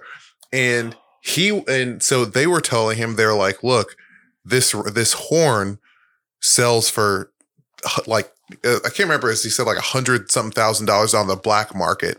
That is used to feed their the families at these places and send their kids to college to go to a better type of thing or to to have a better life. And so he was talking about how he like felt bad and stuff like that. And then he said, uh, he was talk he talked later on it uh, towards the end of the the stand up, and he was saying that he was like, why did they leave a little bit? Why didn't they take the whole horn? Why did they leave just a little bit right here? And he said that the poachers leave us some of that. Uh, so we can take a little bit of money and we can help our families because Hmm. these were the the you know uh, the tour guides you know they left a little bit to those guys so we won't tell that you guys are we aren't we aren't going to rat you all out Oh, but it's so we can help yeah, our thing so it's it's funny when you think about like how many degrees of that's or right. if you talk about the circle of life or the circle That's of right. something so when i the point that i was making is when i was looking on social media the other day someone had posted if you can't he said something like if you can't support this country like go find a country that you support i was laughing because i was like this guy's supporting india because he's using facebook which is written by a shitload of indian developers and a lot of people from other nations and all this other stuff so it's like if we start to play the game of how many degrees of not america are we Mhm, it doesn't take very long till you realize mhm. nothing that we have is really American. You can and and maybe the America that you're supporting is the exploitative part of it, but you're not like none of the shit we have here is That's really why that American. that bubble bursts so easily because all we have that's so uh, so called um what's the word I'm looking for unique or our own is in our imagination. yes. And that's why it's so easy to take it away. You can't take away China's legacy. You see what I mean? You can't Yeah. take away Japan's heritage for them. We're a young teenage body polity. You know Yeah. what I mean? We're not, we don't have anything yet that we didn't kick somebody's ass for or, and at the same time, we're home to all the dopest people, dopest Mhm. athletes, dopest minds and stuff that have all come here. So it's like, how can you, how can you not know that about yourself. Well, the same reason the hotshot high school quarterback thinks he's a hotshot when all he is is a result of very good parenting, Yeah. very good support that makes it available. Oh my him, God. a very good coach. He ain't shit yet. He's not a man yet. So but maybe- he's a badass high school hotshot. maybe see what I America mean? is the That's how loved little brother. is, huh? America is the little brother that the rest of the world has been taking care of. No, no, no. Well, Britain's Well, always you- said that. Britain's always said that. It's like y'all didn't really break loose from us. We didn't want to deal with your wild. no, ass. but I'm You know what I saying mean? like all the Yeah. talent, all the all the Yeah. good shit that we have comes from people. Like it's like subconsciously, if we were to if we were Or to the treat, youngest kid in the family The gets the youngest benefit of gets the all the benefits cool of all shit the- from the older siblings. And at the end of the day, yeah, Yeah. they want they want to kick your little brother's ass, but Yeah. they're, they're But like, I need. He's part of the family. And he's Yeah. arguably And the you most love your little brother. One Yeah. Yeah. Because he's got Yes. the benefit of all these Yes. older tutors. yes. Yes, yeah, I, yeah. I'm that's- the, yeah, yes, it is. So you're like, damn, I, I know what I, oh, and we just gotta have in built into our culture a feedback loop. You know what I mean? So Mm. that you can, what if I've already said it before? I don't We're, have to we're say just it. a I've little said it a million times. Like we're the we're the younger brother, but we're the bully. And like well, we're we- we're just well, the we're the bully. brother. Yeah. I mean, Yeah. we're, but I, said mean, we bully everybody spoiled. else. Like that's the problem. Is like we bully everybody else. Like, But I would say that not everyone else contri- I hate not everyone else might have contributed to I'm saying the people that built America. China built America. We owe them Yes. a shitload of money. Not going to attack those guys. You know, we have Russia. We have all these other Great Britain. We have, you know, you talk Saudi Arabia, all these people that provide us with oil infrastructure. Those people are part of, and I'm doing my air quotes, the family. Now, we may fuck with them on in another country. We may have little spats, and I'm I'm reducing this to like a family Sure, affair yeah. type of thing. We may have an argument at at you know at the restaurant. The Mm-hmm. restaurant might be Ukraine, and Ukraine's taking the well said. taking the blowback That's from, all from our fight Vladimir that and we're always mad about. It's like y'all do gangster shit, but you come over our house, you come over Aunt Jody's house and Yeah. do it, and then our house is unsettled when you get to go back home. yes. That's all Russia's ever talking about. When they come, when we come to that part of the world, Russia's like, "Yo, don't hustle on our block." To use the drug dealer metaphor, you know what I mean? You gotta take your risk over on your side of town. Sure. You come over on my side of town, make it hot, then you go back over there, and Yeah. you're, that's what America does. But America does it the people in that part of the world, the the lay people, the Mhm. the people, the citizens, Subject class. yeah, the subject class. They're very very good uh, terminology. They think it's America, Mm. but they don't know it's just one or two global elitists. You know, I mean, it's just some people with a lot of money trying to make some money. The guys Yeah. that sell missiles, the guys that sell infrastructure, the Bush them that that flip oil or whatever. Well, what, And- but what they, all that they know is. Iran that got interviewed on um, uh, Al Jazeera, I believe, that was saying, "We want to make this clear. We don't hate the American people. We hate Yeah. the American government." Yeah. and and I think that that speaks volumes. And and what if you know we've been addressing this or trying to? We've been we've been jabbing at it and you know parrying and going down little rabbit holes here and there, but you know, we often get spoon fed this shit that might be a bit of a a a drug. Love is a drug. Absolutely. Um, love devoid of the action, like the rabbi that I played that little little clip from, uh, is overwhelmingly it's it's just a drug. It's oxytocin. It's uh, it's dopamine releases and stuff. What about as a developed, enlightened species? Instead of looking at it from the angle of love is the solution, love is the answer. Let's spread love. Perhaps that glosses over the fact that it's more necessary to mitigate hate than it is to foster love. Indifference, logic, Mm. science, ethics reside in in this middle ground where there's not this hyster- histrionics that's associated with pathos. Love is pathos, hate is pathos. So remedying an issue doesn't really come down to throwing another pathological element at it. In many ways, it, it can Very serve well to said. exacerbate it. You know very, what I'm very saying? well said. Yeah. You, you- man, that's beautiful. And we've not done that yet. That's why we got a prison system. We haven't figured anything out at a high, super civilized level Because yet. we still We we just- Dakota Hammurabi in this motherfucker. Yes, right. We just use violence. We just this. use violence. If you, I used to give this analogy all the time. This is my last thing I'll say. I used to give this. I don't know in what, in response to what I used to say, but anyway, I used to talk about driving the speed limit and describing how we're again less than six degrees away from absolute violence. So that's how unsophisticated our mitigation techniques are as a culture. We're young. Like, what happens? You get out here and you don't drive the speed limit. Get pulled over. You get pulled over. What happens if you don't uh, decide to pull over? You ignore the authority of the officer. Depends on the car. right, there you go. It's less than three degrees. You. Yeah. That's how quickly we can't even cooperate on the roads, Yeah. except for at gut point. That's how young and stupid we are as a culture. You see what I mean? Mm. And we make fun of those other Countries, that have cops that, got don't that have wild, guns. that wild traffic and stuff. Yeah. And I'm not gonna claim to know what the statistics are on traffic accidents and stuff, but I know why they don't have that infrastructure. Mm. They don't. They don't think they need sensible cooperation to be enforced violently. Yeah. So Y- y'all seen the movie Just Cause? No, Samuel L. Jackson, where his daughter was raped by two white racist motherfuckers, and then he shot both of them to death, and then he's on trial. And I think I Matthew, thought that was That's a uh, Time to a Kill. time to kill. Time to Kill. That's Oh, what yeah, it I've seen like- that yeah, I was This sounds like a yeah, book I read. That's what it Yeah. but but even that, and and again, Yeah, like if, if. I look at it, and if I was in that situation, there is no way that you can spread that that I wouldn't be willing to throw my life and future away for the retribution Mm. of what transpired with my loved one. Yeah. and he says, uh.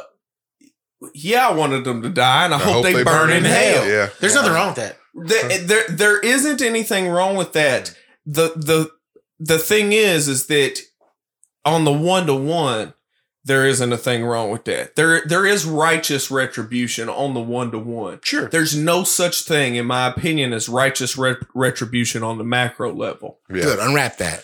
What I mean is, is that once you start incorporating righteousness and the notion of righteousness along the lines of multiple individuals with with a converging ideal Mhm. or belief system, it Mhm. automatically becomes dogmatic. Becomes dogma. it, yeah. it becomes motherfucking dogma and It's tricky. and and retribution as a function a- a- as a function loses all efficacy and teeth That's why. it, it it becomes on the macro level. We have to acknowledge that on the one to one that we still apes. We st- we barely out the fucking jungle. But on the macro level, we have to if we all going to co- coexists on this little lump of rock that's floating in the middle of goddamn nowhere. That we have to adopt a, re- a rehabilitation model when it comes to large scale issues. There's Definitely, no definitely. way Yeah. to apply. Well, I I was wondering if you were going to go back. That's my Naruto metaphor. Hmm. The ninjas, man. I'm telling you, when you get describing what you just said, it leaves you in a pretty messed up,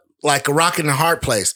You know, what do I do? People, he deserves retribution. Retribution doesn't scale. Here's what you do. You have to be big enough. You have to get out of it. This is what actually an act of love is. You have to shrink your own ego just long enough to see the bigger picture.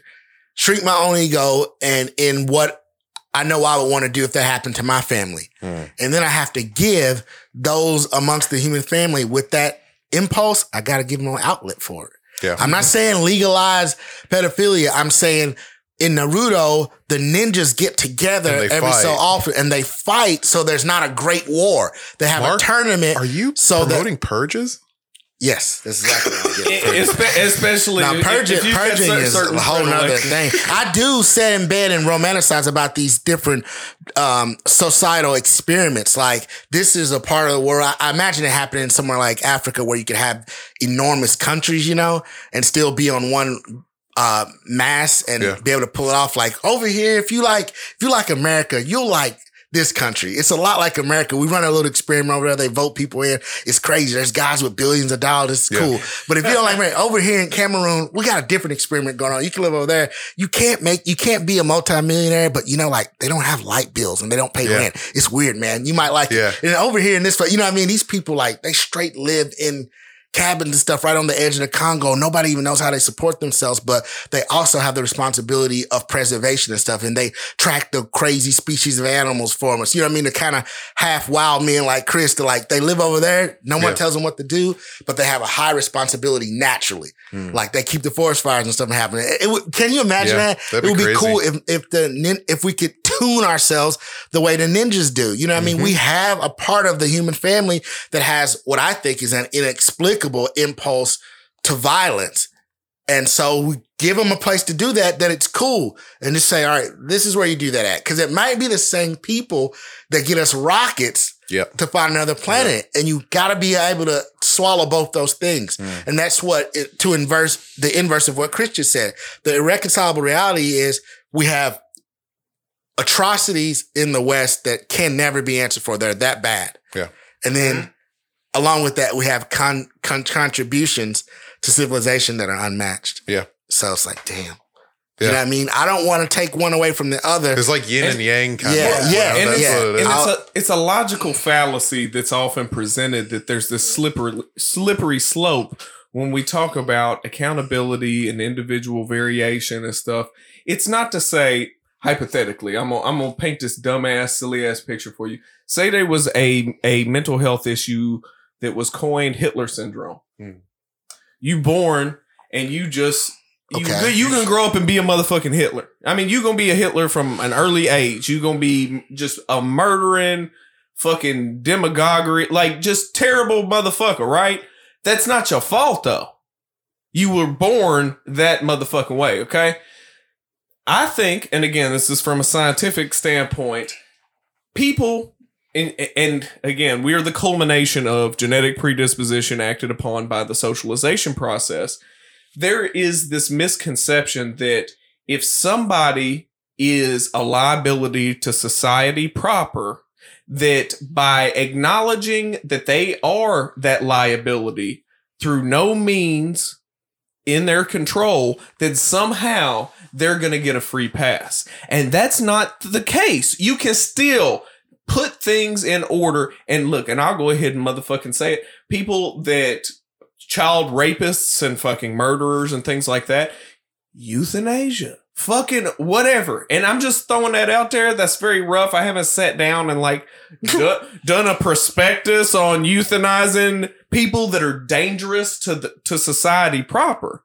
However, these acknowledgments of individual malady of things that may or may not be out of an individual's control go a long motherfucking way when you're talking about the rehabilitative end of it. Mm. And and if you throw like if you look at the numbers for any country that's adopted a rehabilitation based model for their legal system, it has enormous positive Yeah. fucking benefits. However, again, you that doesn't you look at Scandinavia, I'm not so so contextually socialistic that I feel like a Scandinavian country scales to the United It States of absolutely America. does not. Yeah, it's It, it homogenous as hell and all sorts of A- stuff. absolutely. The but the bottom line, motherfucking, is is like you were saying, retribution does not fucking scale because it Yeah. gets lost in the sauce. The original thing, what is it, Helen of Troy? hmm Started a war.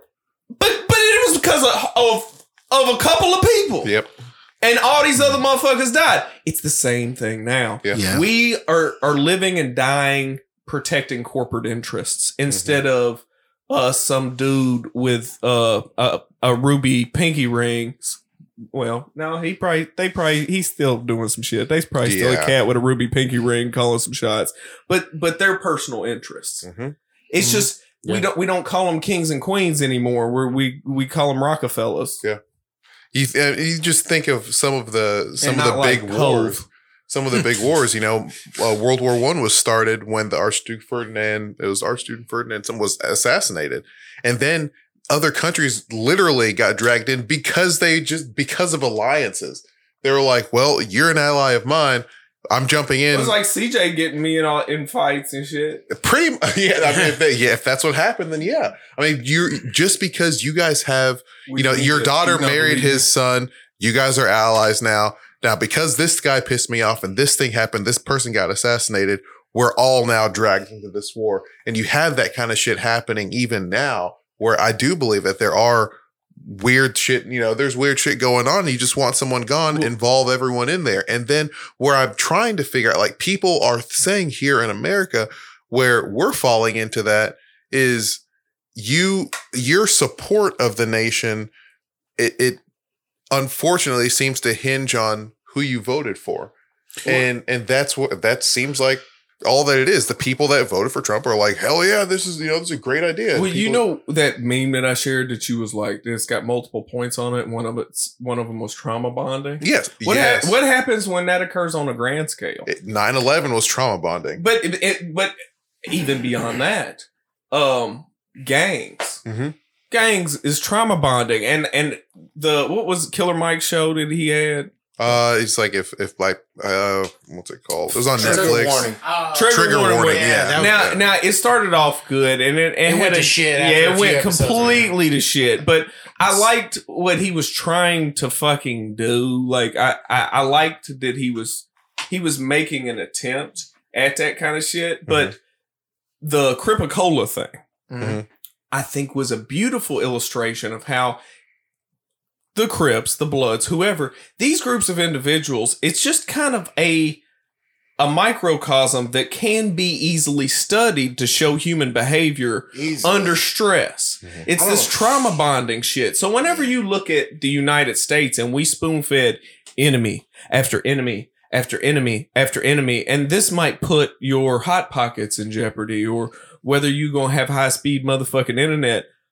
Obviously, you're gonna be like, well, that motherfucker's all the way across the globe. I don't know nobody that looks like that person.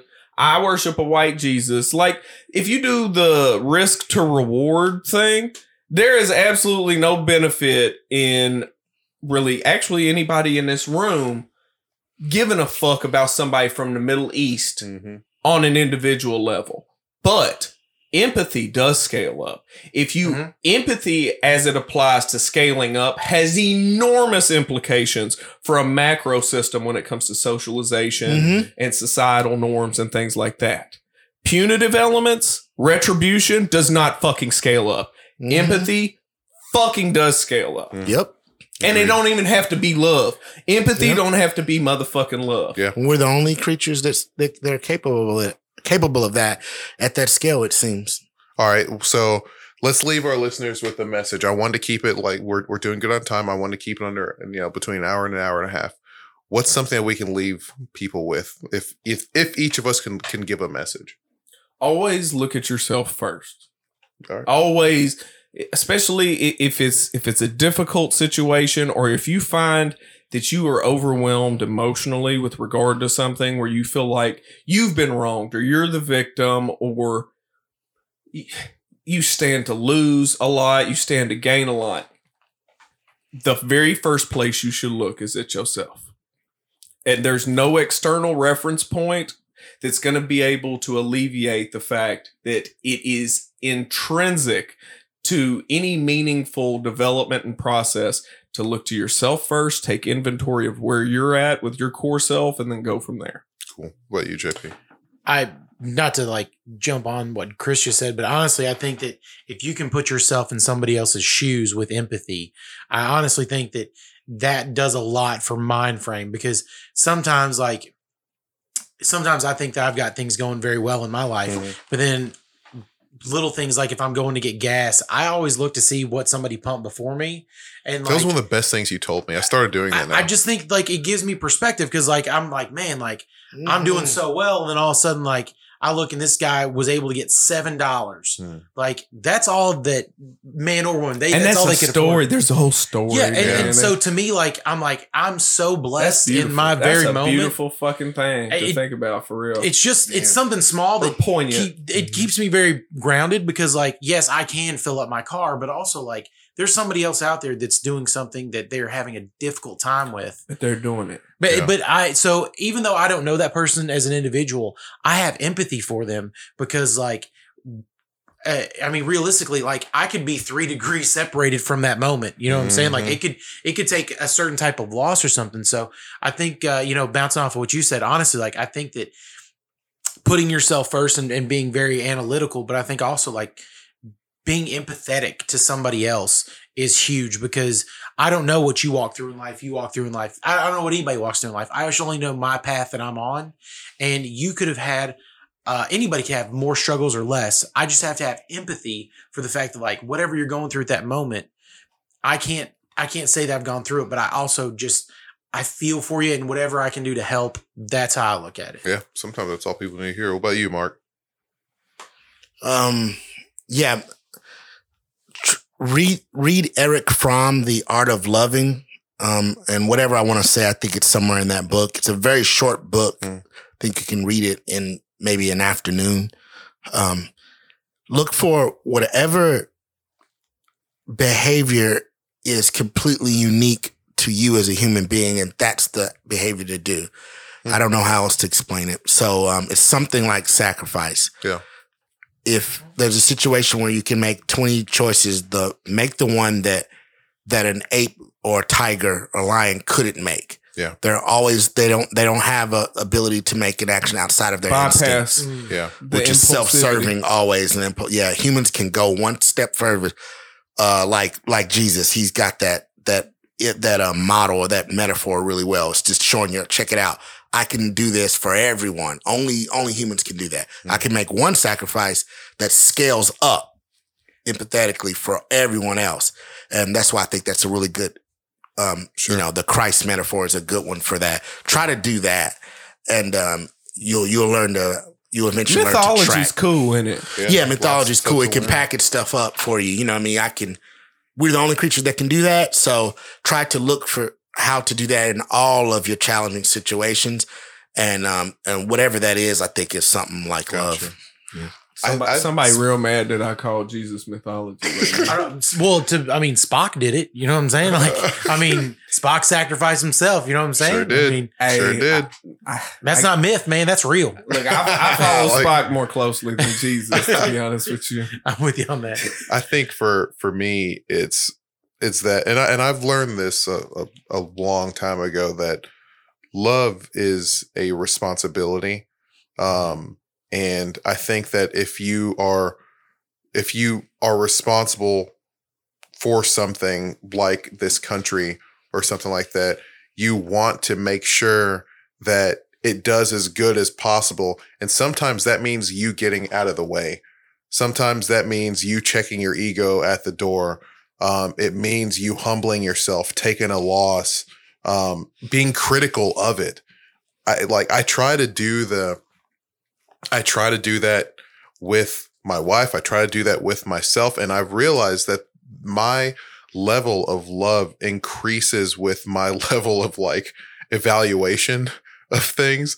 Um, and I try to stay multiple it's a it's a weird balancing act because I try to stay multiple steps ahead of things, especially for people outside of myself. You know, all the people that I love. I try to stay multiple steps ahead and try and see things. But the hard part, which is the human part, is that I have to fight myself to not control it and and and not take the driver's seat of whatever is happening. Mhm. So what just kind of what you had said is find find the thing that an ape would do, take control of something and do a step above it, which is let the world just happen. And I think that that is one of the the biggest things that I've uh that I've learned. Um but also check yourself a ton. Um how you love something or how you love someone should not be in the same way that that you like treat your car or that you protect like a sandwich or some shit like that. Like, You Most of protect your us- sandwiches, cool. fuck yeah, I do. Yeah. it's yours. Oh yeah, if it's mine, I'm, I'm gonna You protect talk about protecting sandwiches. No, but but I'm, I'm you know just any sort of object. I think that we we just objectify a lot of stuff. We don't really love a lot of stuff, and um, we love ourselves, and we love what ourselves. those things can do. For us. exactly and and that is the hardest thing it was the hard thing for me to, to stop thinking like what can this person do for me and it's it's like you realize how much of a dick you sound like when you and- and realize it's that a you've balance. been doing it It's a balance Exactly. because you don't want you got you. We very likely have one little bit at this, Yeah. and you don't want to go completely down in flames. Yeah. You you treat yourself. Be selfish Yes. sometimes, And- but and of but be knowingly selfish. Yes, and of course you're gonna love America. You can walk outside and piss on off of your deck. Like I have a swimming pool. Like I have, of course I fucking love America. You know what I mean? Mhm. Like I can go and jump on the internet, steal movies, not give a fuck. You know, I'm Don't sit- and watch porn. Uh, yeah, Lots of porn. And I it's can not do and all- it's not it's not censored either. You know what I'm saying? no one's gonna Yeah. come in here and arrest me. Shows You have every everything. single reason. There, there are you have every single reason on the planet to love this country. Like you have the baddest army. You could you can talk shit to someone in Iran in some other country, Yeah. knowing that all y'all got to do is is fuck up once. We'll send a carrier over, and there's nothing that they can do about it. Like that, of course, you're going to love this country, but you have to look at history as well. You've got to look like some of the stuff that you know. Someone had posted um, a list of all the things that uh, Iran had done, and you know it was they blew this thing up, they killed this person, they did whatever, and it was all these different events. And so I told him, I said, I gave, I sent him a link of here's all the things, here's the history of the Iran, Iranian and American relations. Yeah. starts in the fifties, and it starts with us doing a bunch of like some shady shit, you know. Yeah, we've done terrible stuff. So like you you have to see, you have to take full inventory. And and understand like, hey, this shit just doesn't happen out of nowhere. Well, it's easy for us to point fingers now because like we write our own history. Mhm. Like I- unfortunately, like it's not global history that is taking into account somebody else's view of what happened. We're just like, hey man, we wrote it. Because Yes. isn't it isn't it like the idea that like um if you if you can write your own history, then you can essentially write um how either good Yeah. and nobody's ever gonna write the bad. And that's the thing with I was going to say with like love and relationships. Mhm. When you are writing the history, if you will, of your relationship, you're always going to see things in terms of how it how it views to how it's viewed to you. Yeah. Like if you're sitting there comfortable, you're not going to think if you're being comfortable in whatever it means ignoring the other the pain that the person you're with is going through. Yeah. Like I can say I'm sitting here having having a great life. I don't know if if my wife is if she's stressing, if she's crying, depressed. Like when you don't take inventory, you risk that kind of shit happening, and you and you risk bad, you know, surprise responses uh, or or actions or whatever happening, and it's because you just that. didn't pay attention. Yeah. So that's kind of. I, I hope that that everyone found value in this episode. Uh, like I said, you know, we'll keep saying, and I believe it. If you do, if you do truly, truly love something, you will be critical. You'll examine, and you'll try and understand. Um, but always start with, you know, try and this is this is any episode, no matter what. Do what you can to learn to love yourself, uh, and that's going to also mean finding your faults and try to make them better. Um, so, do we have any shameless shout outs or anything before we Um, go? I want to give a shameless shout out to the Squatty Potty. Squatty potty. Yeah, man, because it really it's more natural for human beings to have their feet I, I'll tear an elevated. ACL squatting When they- on a squatty potty. You need a tall toilet for you to use. I just need a potty. regular toilet. Yeah. well, yeah, you do, but you got big old daddy long legs. I know, just- dude. Look at these things. Those things would be his knees would be in his chest if he was Yeah, on a dude. squatty potty right now. For those of you all that aren't an entire foot taller than me, squatty potties are great things because they they facilitate a much more natural uh movement of one's The bowel. bowel. no, it's yeah. just- you're just happy you ain't dangling your fucking legs anymore. Yeah. That's what it is. I, Chris yeah, sits I, on look, the I happily, I happily kick my little feet.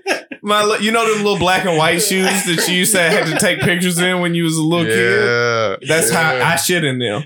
Listen, Not like in them, but like I'm wearing them while I'm shitting. I need somebody to take a photo of you taking a shit with your feet just kicking. Just like- Because I know they swing, man. I know, know, I know they they swing.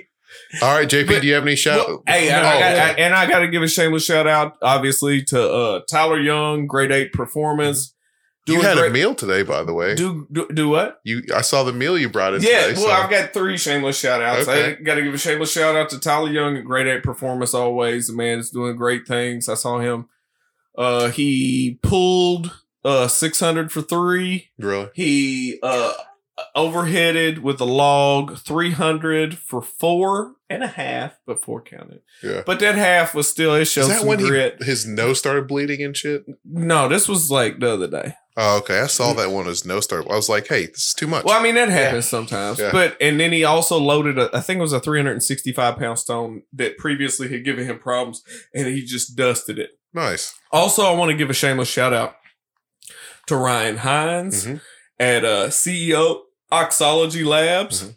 He just got a new position. He's taking over um, the Kroger on uh, 31W. I, know, so I went in and talked to him. He's Really? the manager over there. it's so I went in, man. talked to him. I picked up some of his pre workout. Yeah. Um, just re upped on it. Again, I cannot, I can't bring myself to buy anything else as far as pre workout is concerned. And if you have a caffeine sensitivity, just forego the part of the formula that has caffeine in it.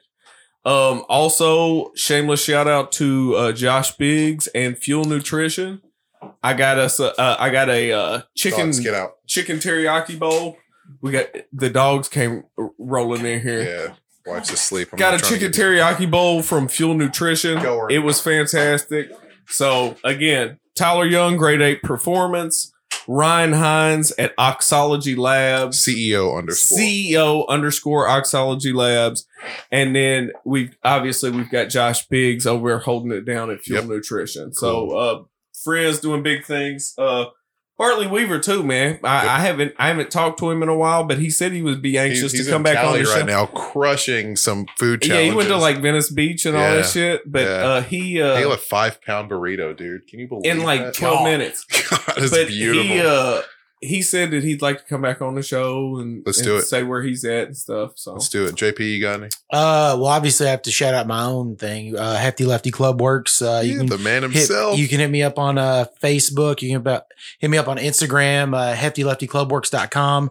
Also, BT Lee's. That's my brother in law. He makes some fire ass sauce. Yes. Uh, so if you need barbecue sauce or something, btlees.com. Uh, also, Man Made Creative. Yep.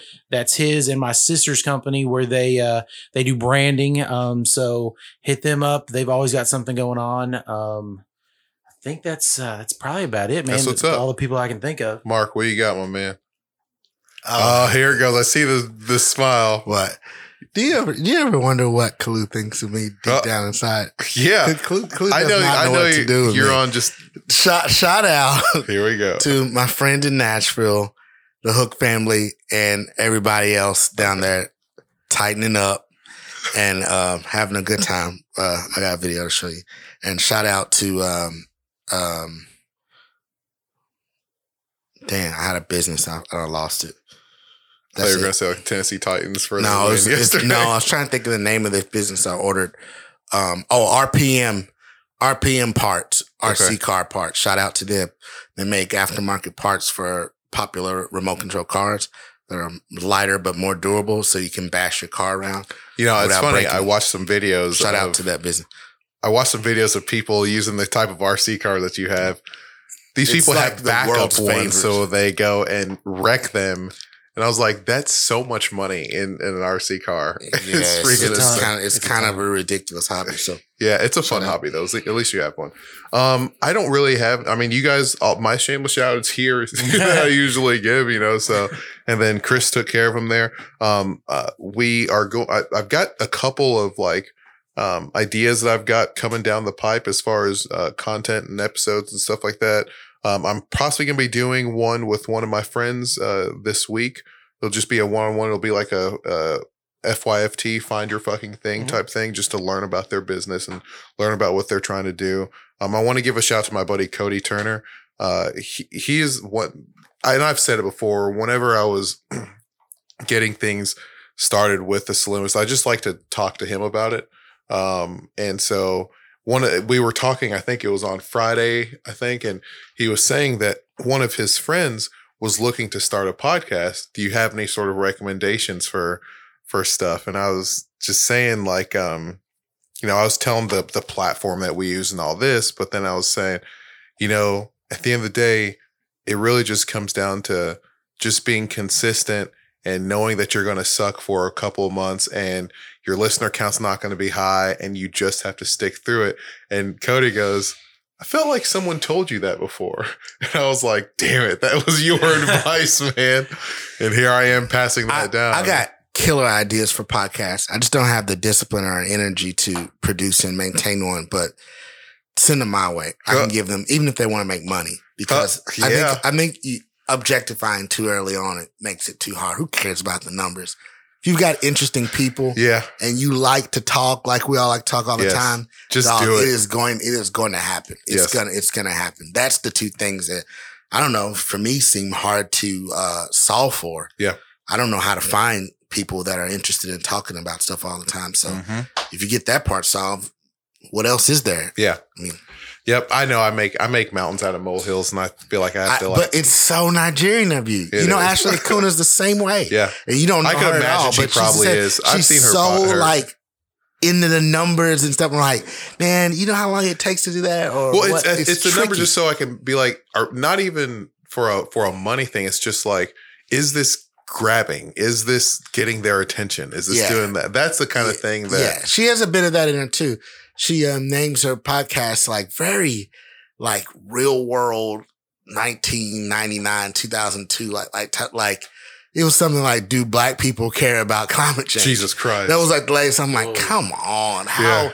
she like it's to me it's too desperate Yeah. for you On know the uh, nose. Too yeah, on the yeah nose. uh, what you know uh click generating controversial kind of topic you know so i'm like i don't know but what do i know man i don't know Yeah. how, what makes people Those clicks make money. And, and, and I will Podcast. say, I, I want to like half-assed JP, I'm apologize. drinking this water, dog. I, I want to half-assed I'll drink apologize to any of y'all that that have to sift through to find whatever kernels of profundity that you find in our podcast.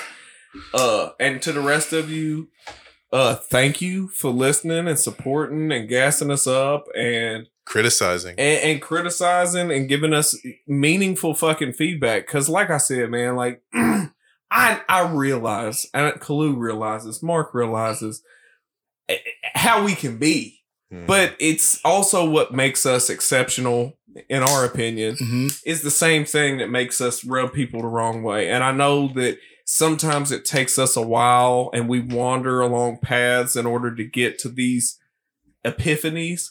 But we really appreciate y'all going along for the ride with us. and Oh, isn't yeah. that how anything is in life? Don't, Huh? don't, don't, oh, don't, do don't. We're not getting back into it. But that is a criticism that I recently Clue heard. just so, put yeah. on an Be- Argyle be sure. sweater vest Be to sure. say that. One of our big fans, I forgot to tell you that. I maybe I deliberately didn't tell you that, but one of our big fans said that to me recently. She was like, "Well, sometimes y'all go on and like you've already you've worked it out, but you keep going." Yeah. I'm like, we we know we do that too. We all look over and we catch ourselves. And Yeah. we do that too. It's usually somewhere just north of an hour, but like we get better at it. Yeah. Someone said that, uh, you know, uh, too And long. hell, how long you been full blown part of this? I don't It's know. pretty. Can you? Yeah. Can you? And, and can you imagine doing that? How many like, months has uh, Mark been? Three. Yeah, I feel like three. Something. So I mean, As an avid listener, I'm gonna say it's like three for Yeah. sure because I can remember when he first came on. Yeah, I'll tell you, like the, consistent. the numbers they went up when Mark jumped on Well, that. I don't know how you know that, but I don't. I, I can. I'll show only, you. Only time I ever listen to our show is when I want to see something you've technically done new. Yeah. I'll listen and see how it sounds. I've never heard it sound bad ever, Yeah. but I don't know audio. I just like what what new buttons you pressing. So I think I'm gonna keep it that way. I Yeah. have way more cool novel shit to contribute, Mhm. but I gotta get in a flow to where I can do it consistently because I can be super aloof Mm. and I don't want to do it and then just not do it for three months. And you know, but Yeah. there's some things that I've been like, why is no one doing this yet Yeah. in both the podcast sphere and the individual contributor sphere? Yeah. So You know, you think of like Rogan's podcast; those are so long. They're you know yeah, three hours long. long form, but you cannot discount how good of a conversation It's he is. but it's taken a Some- thousand episodes and some- stuff like that. He's crushing. I don't know. Some people hate him. One of the same person that was a big fan of ours that Mm. that recently gave me the critique of maybe shorten them. Mhm. Uh, she she doesn't like Rogan at all. She said he has no dimension to his personality. It's just interesting, Interesting. people. He I'm is. like, he is. what? He is. By comparison to some of the past we go down, he is pretty innocuous. He does Really? play this like Mhm. neutrality role. Well, Yeah. I think it. I, that's happened to be what I like. I think it's hard to do. I could not put up with me Yeah. for a dozen more episodes. I don't have that much to say. yeah, I don't get- like. get I, don't like really, really listening repetitive. to He my can shit. pull it out of people, Mhm. but um, I don't know. I think there's something good about people that are not too formally educated, but they have a shit ton of life experience and they get that genuine curiosity and stuff that we all picked up in ninth, tenth grade, early college. Like, I don't want to hear, but it ends up making for good content because he really is interested. He doesn't know it, Yeah. and then he self educates, and over years and years, he built up this. I don't know. It works. Everything leads to DMT with him. Oh, that's what you're saying. I would like to get some DMT. that would that not be a crazy episode? Man, I definitely don't know where to get it. all right, guys. Thank you all so much for your time. Uh, as always, you know where to follow us. It's uh, at the Salumis Podcast on Instagram. Go on Facebook, type in the Salumis Podcast, or go to our website www.thesalumis.com. Uh, I wanted to say that we're also recently on Spotify now, and so that's been really awesome. Uh, I didn't realize how much we were kind of handicapping ourselves not being on a platform like that. So um, I'm glad to be on there, and I'm hoping that it gets more people just interested and, asking questions, and hopefully we can make some more content. So I hope you guys have an awesome week. Kick all the ass, and we will see you next Sunday. Peace. Say, Kalu, did um, did you get us on MySpace yet? Jesus. Oh man.